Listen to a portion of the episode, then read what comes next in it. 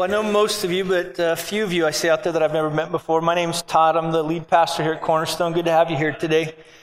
Um, you've come on a Sunday that uh, we're going through the book of Revelation. Um, now, for some people, when they hear the book of Revelation, they're like, oh, wow, it's too bad there's not a football game today. But it doesn't matter, anyways, because the Steelers aren't in the Super Bowl. So, really, the season's over, if you know what I'm saying. Yeah. Amen, huh? Amen? Yeah. Yeah, that's what I'm saying. But, um, you know, last week it was so interesting, and, and this is what we've been trying to do with the book of Revelation is we wanted to give kind of some hooks for everybody to understand this book because it can get a little bit confusing, but again, our heart is that we would take this big picture perspective. And so last week we grabbed one specifically, we grabbed this idea of Jesus. And, and if you remember right from last week, those of you that were here, is that the most important thing that we have as we struggle through all kinds of the different problems and face all the different things that are going on in life is to maintain this massive image of Jesus. And again, not try to create it. He is massive. Our problem is, is that we tend not to see him in that way.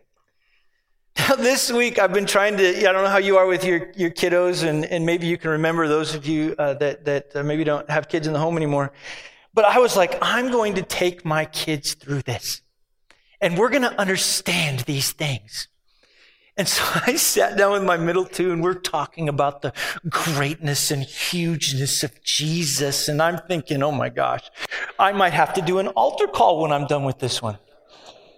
And so I looked at my son I go, dude, like, like, what do you think about this, man? And he looks back at me and goes, you think I could get a lightning bolt in the side of my head? and so I'm thinking, oh, Satan has so deceived him and I'm going to have a moment with my son. So we begin to talk through like things that we do and why we do them. And, and I, and I looked at him and, you know, cause I guess I'm a cynical, sarcastic dad. I go, and not only that, Josiah, but you're not fast enough to get a lightning bolt on the side of your head. Well, my daughter's sitting there listening to the whole thing. And she says back to me, well, then why did you shave a circle on top of yours? oh! So there's the depth and the richness of my home, just in case you were wondering. now I want to, I do want to get serious here for a second. Now that you know that my children belittle me, um, but bears will eat them one day. But I think the thing that, like last week, I didn't want us to miss as we look at this cosmic Jesus is that little statement to him who loves us. I just want to stop for a second.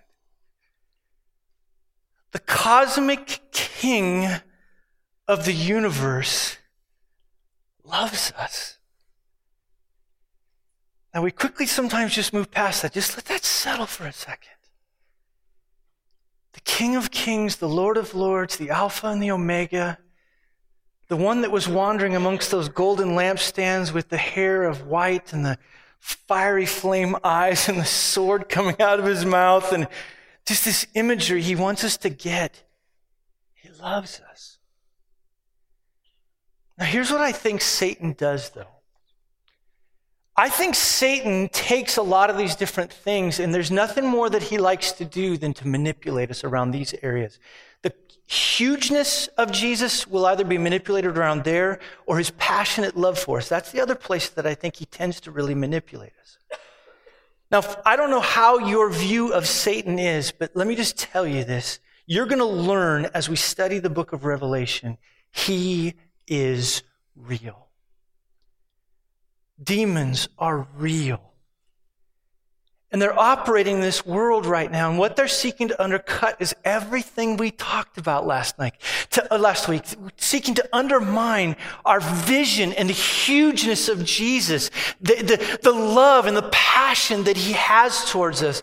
The demonic world is doing everything that he can to work against us in that particular way. And one of my fears as a shepherd here at Cornerstone is, and I've been asking myself, where's Satan working amongst us?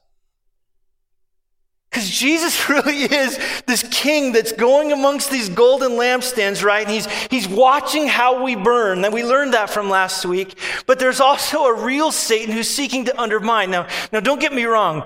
Greater is he who's in us than he is in the world. We know that at the very end, and I can't wait for that day when Jesus grabs Satan and throws him into the lake of the fire, and he gains his ultimate victory over sin, over death, over everything. But right now in this world, there is a real Satan moving and operating out there with his demonic realm, seeking to undermine that. And this is what Jesus is doing. He's going in amongst these churches and he's going, I want these candles, I want these lamps to burn brightly. And he sees them. And last week we might have learned about this idea of him being this cosmic grand Jesus whose passionately, his passionate love towards us never ends. But there's this other side of it that he's going to be prophetic. He's going to warn. He's going to let us know because sometimes Jesus does give us a hug. And again, what I talked about last week, some of you are like me and you need a two by four between the eyes, not a hug. And he's going to come into a few of these churches and again, in his love and his passion for us and say, I have this against you. Now, these seven particular churches he's going to talk about, whether we're talking Ephesus, whether we're talking Smyrna or Pergamum, or whether we're talking Sardis or Thyatira, or whether we're talking Philadelphia or Laodicea, these seven churches were real churches, and he was wandering amongst them, moving amongst them, seeking where they're at. And now in verses, in chapters two through three, excuse me, he's going to now write them each letters. Now, here was the thought I had in the back of my mind as I was studying this week. What letter would Jesus write to us? You ever thought that for just a second? Like, what would he say to us?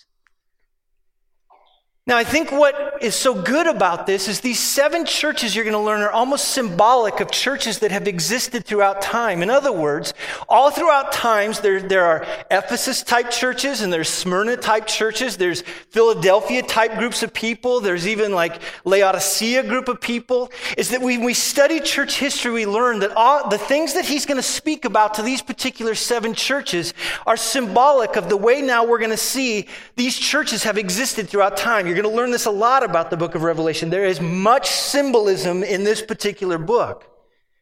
That means that Jesus isn't only speaking to those particular churches. Now, this is where I want us to get it. The thundering voice that we talked about last week, like many waters, is echoing out to us and saying, I need to talk to you, Cornerstone. I need to talk to you. Now, don't miss this. He's passionate about us. Those of us that know him, he loves us. But Jesus is never afraid to correct his church because he wants us to shine bright. Now, if there's one church that I think sticks out more than any other that's like Cornerstone, it's the very first church that we're going to look at. Now, when I say this, let me just, let me start by, so that people don't get the wrong idea. They're going to leave here and go, I don't even think he likes his church. I love this church. I'm passionate about this group of people. I love our history and what God's done over the last almost 25 years. I love what He's doing now in so many different people's lives. But it's kind of this weird tension you have as a pastor because I look around not only in my life, but in others, and I do see that there are these things that Satan has twisted us on. And this is where I think Jesus is going to be speaking to us today. And I'm, I'm hoping that you're going to listen. And here's my fear. I think the people that need to hear what I'm saying today are going to be the most convicted, and they're going to be the ones that are going to leave here going, Is it me? And the people that, or did I do it wrongly? People that need to hear it, or the people that hear it won't, and the people that need to hear it, whatever, you know what I'm trying to say here. Gosh. The idea is, is I'm afraid in there, and you get to the very end in verse 7, let he who has ears listen. Because I, I think at the core of this church at Ephesus is something so very important for us. Now, the church at Ephesus, we learn, he says in there, he says, I know your works. Now, what does he mean by that? Ephesus was a church that was started by Paul. It was the first church, and you're going to see this. It was probably the first church that was planted that planted all the other six churches. It had all kinds of phenomenal people that went through it. Paul planted it, stayed there for three years, sent his son in the faith, Timothy. He was there for a little while. Priscilla, Aquila, all these great people that we read about in the New Testament, and finally finishing with John, they shepherded this church. So, in other words, they had some phenomenal people that oversaw them. They're a church, not only that, that was started out of a riot. In Acts 19, we find out that Paul goes into this particular town and he starts preaching Jesus. And as he's preaching Jesus, people start to come to repentance. They start to forego all their idols. And it's just this riot that takes place in the middle of nowhere to the point where they're ready to throw Paul out, kick him out, kill him, do whatever it takes. And who's the guy that's starting all this? In other words, it started in the middle of nowhere in, in an absolute riot underneath the temple temple of Diana that was this big black hideous statue in which there's priests and priestesses and prostitutes and sex going on all over the place. In other words, this was a crazy town to start a church, a little bit different than Simi. It was the church, though, that when Paul in, in, Acts, it's so interesting, 20, it was the last church really he sat down and spoke with the elders. He said, night and day. He had to call it back to him. He goes, night and day, do you remember I pled with you in tears? And I tried to show you that there were going to be wolves that would come in amongst you to seek to, to dissuade you, that somehow Satan would use them to get you off track. And let me tell you something. This group of people heard that and they did it. In other words, look at this. They did the works. He said, I can look, at, I don't think he's pandering. I know you're a hardworking church. He said, You have this patient endurance. This is Greek word hupomone. You stood up under everything. You have withstood it. You're a phenomenal church. You've, you, you're ones that, that not only that, that you, you can't bear with these people that come in and teach any kind of false doctrine. You test them. You approve them. If they're not a part of the true teaching, you kick them out. You're a great church. And if you find somebody false, and I know this, if I stood in front of you and I preached something untrue from Scripture, my email box would be loaded. Trust me, a couple times it has. Couldn't believe how wrong you were. It's a great church. I mean, in a lot of ways, I was sitting there thinking, you know, Christianity today, if it were around then, I think we'd call them Church of the Year. Look at how they've done this. They won't put up with evil. Not only that, but verse 3, we find out that, that, that they would not only they endure it, but they would do it, he says, for my name's sake. You weren't trying to make a name for yourself, you were truly trying to make a name for me. It was a great church. I mean, just studying to that point, I thought I would, I would go to that church. Hardworking, keep out false teaching, Man, there are groups of people that want to make a name for Jesus. And you would think in the back of your head, what could go wrong? Now, this is where I think verse 4 is so interesting. This I have against you. Now, it'd be one thing today if I stood up and I said, Cornerstone, you know, I've got a couple things against you. You'd be like, all right, dude. But this isn't just anybody. We have to go back again to chapter 1. This is this great Jesus that I tried to present last week. This one who was walking amongst lampstands. This one with seven stars in his hand. This one that was also, as he was examining, with eyes of fire and this white woolly hair and a robe that proceeded down uh, uh, from him. This one that spoke like a trumpet and then spoke with the sound of many waters. In other words, if Jesus says, I have something against you, we should shudder. Now, again, what is it? We're doing everything right. We're checking all the boxes. If people are evil, we deal with that. What could be wrong with this particular church? And this is what he says You've abandoned the love you had at first. In other words, you can do all those things, but if there's not a passionate, wholehearted love for me, it doesn't matter. Now, I've used this illustration before. Can you imagine today, you know, my wife, um, I come home from church and as I walk in, she looks at me and she goes, Man of my dreams, welcome home. I've doled out all our children to other people. Not only that, if you take a big sniff, you'll smell that I have made the perfect meal for you, O man of my dreams. Come hither, my husband. Sit down on thine couch. Watch TV. Not only that, but I will just sit there and massage your feet while you do this, and then afterwards we'll have a great meal, and who knows what'll happen next. And then all of a sudden she finished this way, but I don't love you. It's deflating. See, I think churches can do all the right things, check all the right boxes, and they begin to love not their Savior, but the things that they do. They work hard. They keep out false teaching. They do all the right things. But here's the thing God doesn't want just that, He wants to be the focal point of our affection. He doesn't want just kind of some of it, He wants everything. See, this is where as I just sit there, let me, let me ask you this question for just a second before I keep moving. If you were honest with yourself, how is your passion for Jesus? Just be honest with yourself for a second. If you were to sit down and give yourself a gut check, would Jesus say the same thing to you? This I have against you. You're doing all the right things. You're dad of the year, mom of the year. You're going to all these sporting events of things that your kids do. You're hanging out with your friends. You're a part of a local church. You're, again, dot, dot, dot. You're checking all the boxes. But deep inside, you know that your passion for Jesus has waned. Is that you? Now, again, I'm fearful that some of you are going to be sitting out there beating yourselves up, and there's others of you that are going to go, I don't even care what Todd's saying. But I think this Sunday, there's no better Sunday than any of them as we just examine this. And us as a church, where is your passion for Jesus? Now, the thing that I love is Jesus doesn't just leave us there.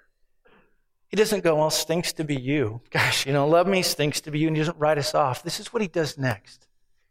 He's going to begin to lay out for us now what are we supposed to do if we've lost our passion for Jesus, if other things have kind of swayed in and gathered our passions, then what are we supposed to do? And the first thing he tells us is he says, remember therefore from where you've fallen.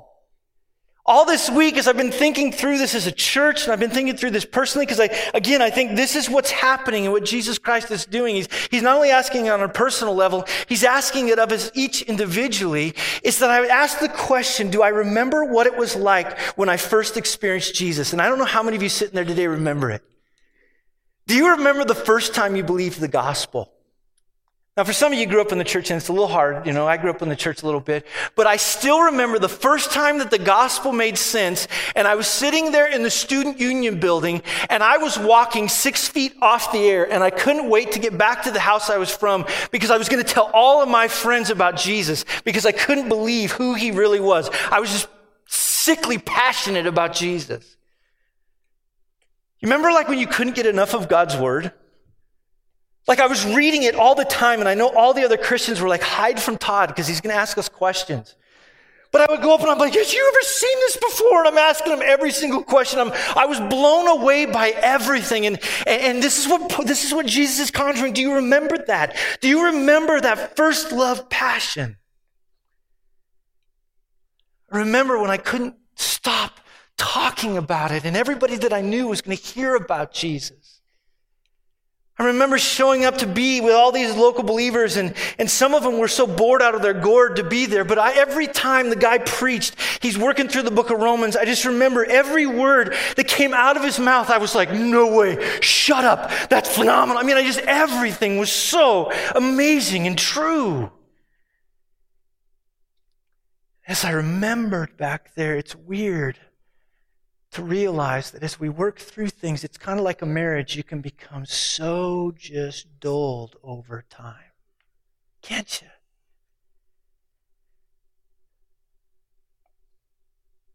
It's that thing where he says, just remember. Dig back in there. Remember what it was like in those truths. And then he says this statement that I think some of us are going to sit here and go, ah, it's this word, repent. Now, that word repent, right, we know it means to turn and go the other way, which also means lack of love for Jesus is sin.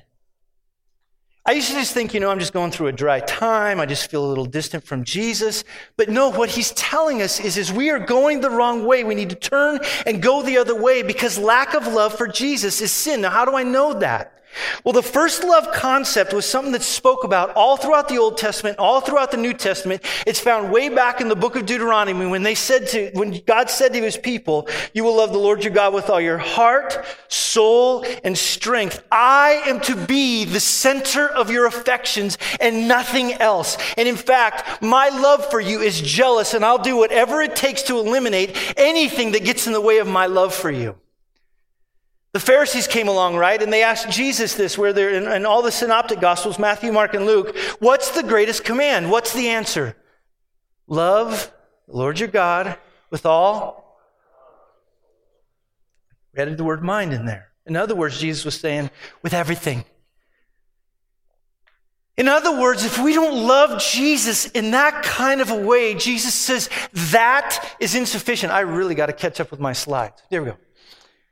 Now, you would say, well, where do you get that? Well, in Matthew 10, also you see this in Luke 14, when Jesus would talk with people, he would even say this about following him. Unless you love me, he says, more than your father or your mother, you're not worthy of me. Whoever loves son or daughter more than me is not worthy of me. And we look at that and we go, well, no, no, no, no, no, no. You don't understand who my wife are and my children are and, and my husband is. Let me tell you something. Jesus says, whatever they are, I'm greater. I'm beyond that. Their love for you diminishes compared to my passion and my love for you. In other words, to not love him in this kind of a way, in our growing understanding of him, he says, repent and come the other way. Now, I know within this room for a fact, there are many of you that are playing games, that are going through the motions, that I think Jesus would look at you and say, This I have against you. And one of those people is standing in front of you on the stage. Gosh, this ripped me up this week. You know, when you, you, you, think you're doing well, and so you kind of go through the motions of everything. You're like, well, I read my Bible, I pray. I mean, my gosh, I'm a holy man. I'm pursuing a PhD I have read through the Bible multiple times. I sit and I counsel people. I walk them through the deep truths of God. I preach. I do all the right things. I'm raising children that are amazing, that have no sin whatsoever. A couple of you work at Grace Brethren, you know I'm telling a lie. But it's almost like that thing we're just hit upside of the head. Todd, do you love me? That's the question I have for us today as a church. How many of you entered in here today and thought, oh, I just can't wait to get around God's people and we're going to worship God radically with everything we are? I'm not going to ask for a sign of hands, by the way. I think most of us just kind of go through our day, don't we? We don't even realize it. We just kind of float through everything until all of a sudden we sit there and we're confronted with this reality. Am I passionately pursuing Jesus Christ? So then the question is, okay, so after I repent, what do I do? I love his next statement. He says, now go back and do the works you did at first. Now, what does that mean? The first works have this idea of, of, of a rhythm. Um, sometimes churches use the word liturgy to kind of explain it this way. Now, don't, don't think, oh, great, we're going to, you know, be stand up, sit down, all those different things. Liturgy just means a rhythm. Now, the rhythm that he's talking about is, is we have to, in our mind, if we're going to love something, I have to place my affections on it. I've got to keep that in front of me as much as possible, as much as I'm able to. The way that he talked about it, like in Matthew 6, is he says this statement, where your treasure is, your heart's going to come after in that kind of a way. So in other words, I have to put my treasure out there in front of me by faith. And then his point is, is not that my heart has to be there. Actually, your heart follows behind wherever you choose to put your gaze on your treasure. That's why whenever people come up to me, they say, you know what? Um, been married for however long and I don't know how it just happened, but I just fell out of love. No, you didn't. You put your eye somewhere else. Jesus' point in this is I put my eye there, and that's why he says in verse 22, the eye is the lamp of the body, so if your eye is healthy, your whole body will be full of light, but if your eye is bad, your whole body will be full of darkness. If then the light in you is darkness, how great is this darkness? In other words, I have to ongoingly put these things in front of my gaze, and his promise is, is that as I put Jesus Christ in front of me, and I know him, and I love him, and I passionately follow him, he says, your heart will follow right behind it. Your passions will be where they need to be. So when he says, do these works you did at first, he says, put them out there, lock your eyes on them, pursue them, know them, fall in love with him. Your heart will always fall behind wherever you put your gaze. So that's why we spend time in the Word. That's why we spend time in prayer. That's why we show up on a Sunday to hear the Word of God proclaimed over us. This is why, and again, when I say liturgy or rhythms, these are the things that need to be in our life so that Jesus stays at the forefront of it. If you want for Jesus to be your passion, you've got to keep Him in front of you. Now that can look all kinds of different ways. It's being around people. Now, some of you are like, oh, not people. People. And I'm not talking people that tell you what you want to hear, but those people that tell you what you need to hear. Those people that aren't afraid to ask you the questions. How is your passion for Jesus? Do you love Jesus? I've noticed certain things in your life.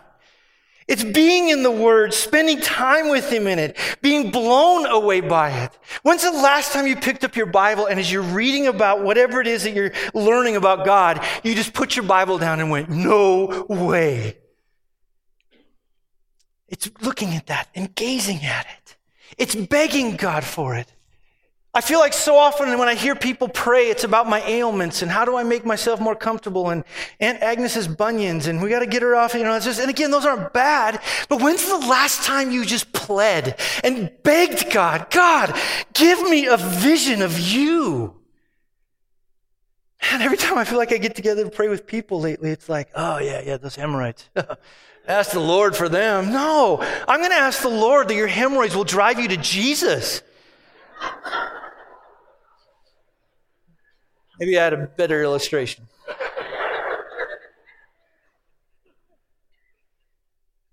Now, again, don't miss this.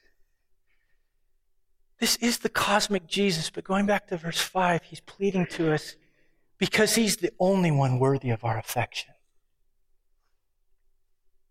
It's the Savior crying out to his people, Make me the center. Well, what will happen if we don't?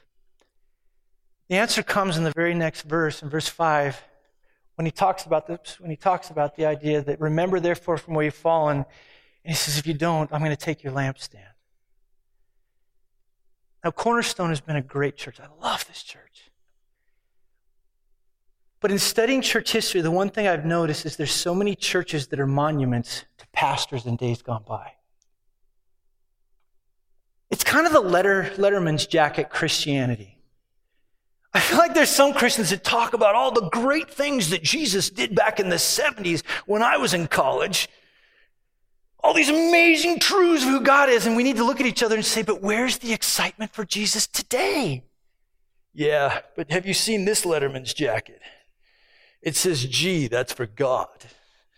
This was 1972. This was 65 this one right here. And they talk about all these different things. And his point is, is that no, it's not about the past. We glory in the past and we remember the past, but we realize that God has grace for us in the future.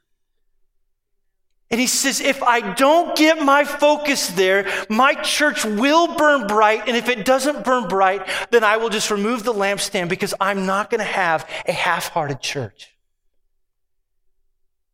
That's what he's saying. Now, did he? Well, eventually. The church at Ephesus slowly, from what we understand from church history, started to just die. Even Ephesus as a city is dead. But I think it wasn't that. I think what Satan did is it was subtle. Because see, the next church that we find out about when we get to the to this next particular one is that we learn that it's not so much just about this idea of now my affections not being placed towards Christ, but when we get to Pergamum, what Satan now does is once our affections are displaced from Christ, he finds other places for us to put our affections. That's what he's going to talk about. He, he talks about this idea that you all lived in the place where Satan's throne is. Now, that could mean all kinds of things. There was a a, throne to Zeus inside of a Pergamum that was there. Maybe that was it. There was a, a group of people that worshiped uh, uh, snakes, and so they believed you would go into this particular place, snakes would crawl all over you, and you would receive then a blessing. Um, probably wouldn't do that. Um, but second of all, they talked about just this, this, this next aspect of it, which is just this idea of Caesar worship. In other words, it was just this misplaced worship all over the place. And he says to them, Look, you're there. And you didn't deny my faith. I love this in the days of Antipas when he was martyred, who was killed among you where Satan dwells. But look what he says I have this against you. Some of you hold to the teaching of Balaam, who taught Balak to put stumbling block before the sons of Israel so that they might, as eat food, sacrifice to idols, and practice sexual immorality. What does that mean? Well, what we learn back in Numbers kind of 22 and following all through up to Numbers 25 is Jesus is looking back on that entire event and saying what Balaam began to teach Balak is, is that if now you can put the people's affections towards someone besides God, they will go to it. Now, how do I see that happening? The next thing that happens when we displace our affections is they go towards anything. They can go towards houses, they can go towards money, they can go towards vehicles, they can go towards jobs, they can go towards our kids, they can go towards our wives. In other words, Satan being so crafty gets a church not only to now displace their affections away from Jesus, but to put it in something else. Now, if you're honest with me, you all know in this room, we all have misplaced affections. Example my wife and I are looking for a house. And as we're looking for houses, you know how you walk into one and it reeks and smells and stuff out all over the place. And one of the houses we were looking at, we came out and we looked up the hill, and there were the mansions up on the hill. I put my hand around my wife jokingly and I said, You think we can afford it? Why? Our affections go towards things. Again, houses aren't bad, and if you have a big house, you're not a bad person. You just should allow me to have it. But that's a whole other story. but our affections go towards things.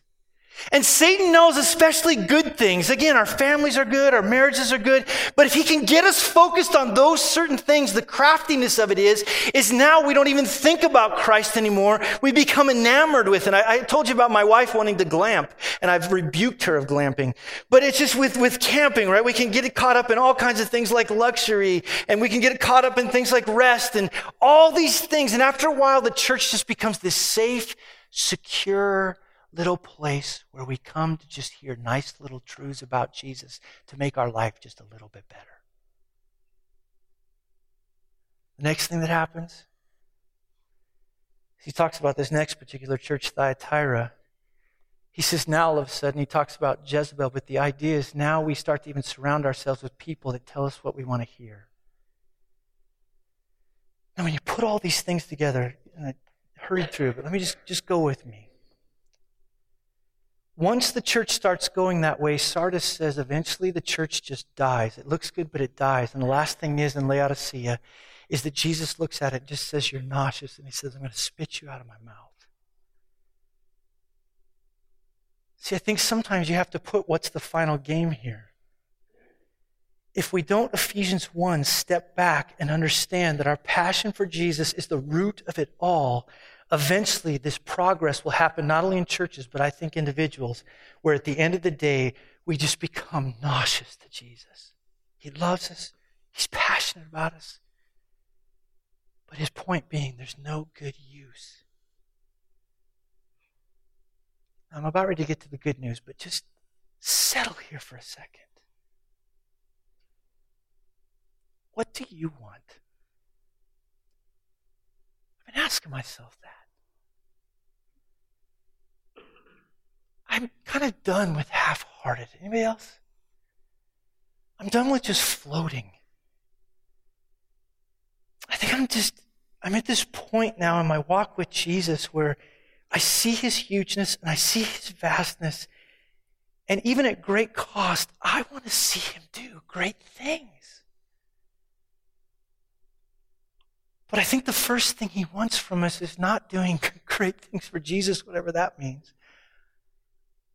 I think he's beckoning to us as a group of people saying, I want you. I want your heart.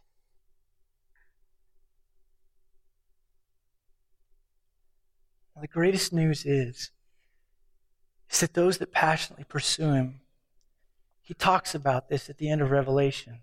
Now just listen to these. He who has an ear to hear, let him hear what the Spirit says to the churches. To the one who conquers, I will grant to eat of the tree of life which is in paradise. Stop for a second. Is it worth it? Next one. He who has an ear to hear, let him hear what the Spirit says to the churches. The one who conquers will not be hurt by the second death. Did you know this morning we have a person in our congregation? You might know Mike Steinwender. His mom's about ready to go be with Jesus. She's a follower of Jesus. She won't be hurt by the second death. Right now, even though she's gasping for air at this particular moment, she is mocking death because according to 1 Corinthians 15, that though she might pass away, Jesus now is going to usher her in and death is going to be no more for her. Nice little thing there. I will give some of the hidden manna. And I'll give him a white stone and a new name written on it, a stone that no one knows except the one who receives. In other words, you will be special to me. I will give him the morning star. The next one. I will never blot his name from the book of life. I will confess his name before my Father and before his angels. I will make him a pillar in the temple of my God. Never shall he go out of it. I will grant him the right to sit on my throne as I also conquered and sat down my, with my Father on his throne. In other words, what Jesus is trying to say to us is this is worth it.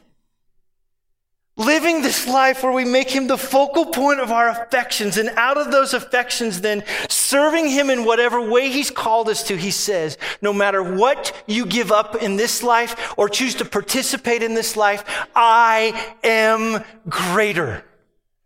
So here's the question I have for you Is that what you want? Is it? Is this what you want? And if it is, Jesus says, put me at the forefront and follow me. This week, it's putting him at the forefront in your time with him. This week, it is crying out to him for a new passionate heart for him. This week, it is putting yourself around people and talking about the greatness of Jesus, even if they start talking about lightning bolts on their head. It is sitting down and remembering this week what it was like to follow Jesus and those first baby steps that you took. It's sitting down and pouring your life into other people and watching as they experience these new truths about Jesus. And as they experience them, it ignites you because you remember what it was like when those new truths were part of your life. It's being at work and not just showing up to do a job and collect a paycheck, but being there and looking around and going, God, what do you want me to do in this place that you've called me to work? This grandness of Jesus is now in front of us. And what are you going to do with it? what I want to do to finish is I'm going to show you a, a video of a couple. Sometimes God has to. Uh, walk us through a difficult time to remind us how incredible He is. So if you can, just watch up on the screen. We're gonna we're gonna show a video really quick. In July, we found out that we were pregnant, and it was very unexpected to the both of us. Um, not that there's ever a perfect time to have a baby, and not that you're ever fully spiritually or financially ready to have a baby, but for us, having kids was kind of a distant, far off thought of in the future, and we weren't ready yet. So, as we found out that Maddie was pregnant, uh, I was actually going through a six month uh, background check process for Ventura County probation officer. We were kind of connecting the dots in a way, thinking that this was somehow ordained. And uh, come to find out towards the end of the background process, for some unknown reason, I was um, disqualified from that process. So, with the news that we were pregnant and the news about Ryan's job, to be honest, I felt a lot of anger and frustration and fear during this time because, um, as a self proclaimed control freak, my plan was crumbling before our eyes. After a couple weeks of um, sharing the news with family and friends and a lot of prayer and a lot of community, we came to terms with our new situation. And I'm so thankful for community um, because we shared the news with our family, and there was excitement. This would be the first grandbaby on both sides. And with that excitement came more excitement for us. Um, and at eight weeks, we went to the doctor's office for an ultrasound, and we saw the heartbeat. And when you see that little baby's heartbeat, as small as it is, any fear or frustration kind of flies out the window. Just in that week of time, when we saw the heartbeat, Maddie started to show um, some concerning signs. So.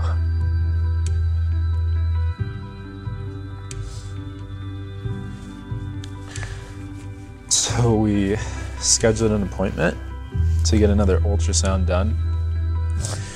And uh, the ultrasound tech spent a lot longer trying to find the heartbeat and ultimately concluded that there was no heartbeat and that this life that we had grown to be so excited about, uh, we had lost. And that was definitely one of the hardest things we've had to deal with as a couple. When the baby was taken away, it was the rug pulled out from under us, and we asked what was all of this for. Um, and we were in that position where we knew God was good. God is good, but why all of this? And how do I press forward and make sense of what just happened? And I don't know if I have a good answer to that yet because we still are pressing forward. But with pressing forward needs to be pressing into God, more into scripture, into prayer, into um, community, into one another as husband and wife. And just that that walking by faith that we don't know if we'll see the fruits or the blessings of this trial in this life, but that faith and that um, testimony to show others our strength through the storm. That's worth more than any time on this earth or anything that could be given to us on this earth. Because I know He'll bless us abundantly for our um, faithfulness to Him. And I know He'll continue to be faithful to us in whatever the future holds when it comes to children and having a family.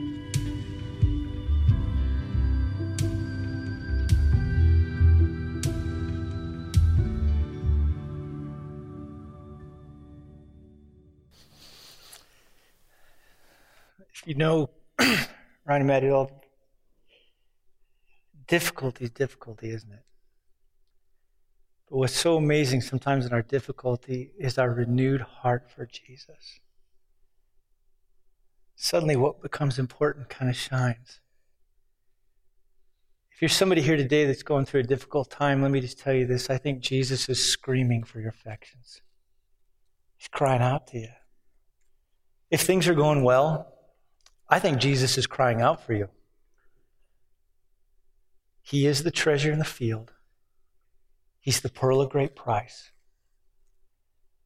Our Jesus is worth it. Let me just say that again. You don't even have to say amen at the end of this. Just listen to me. Our Jesus is worth it.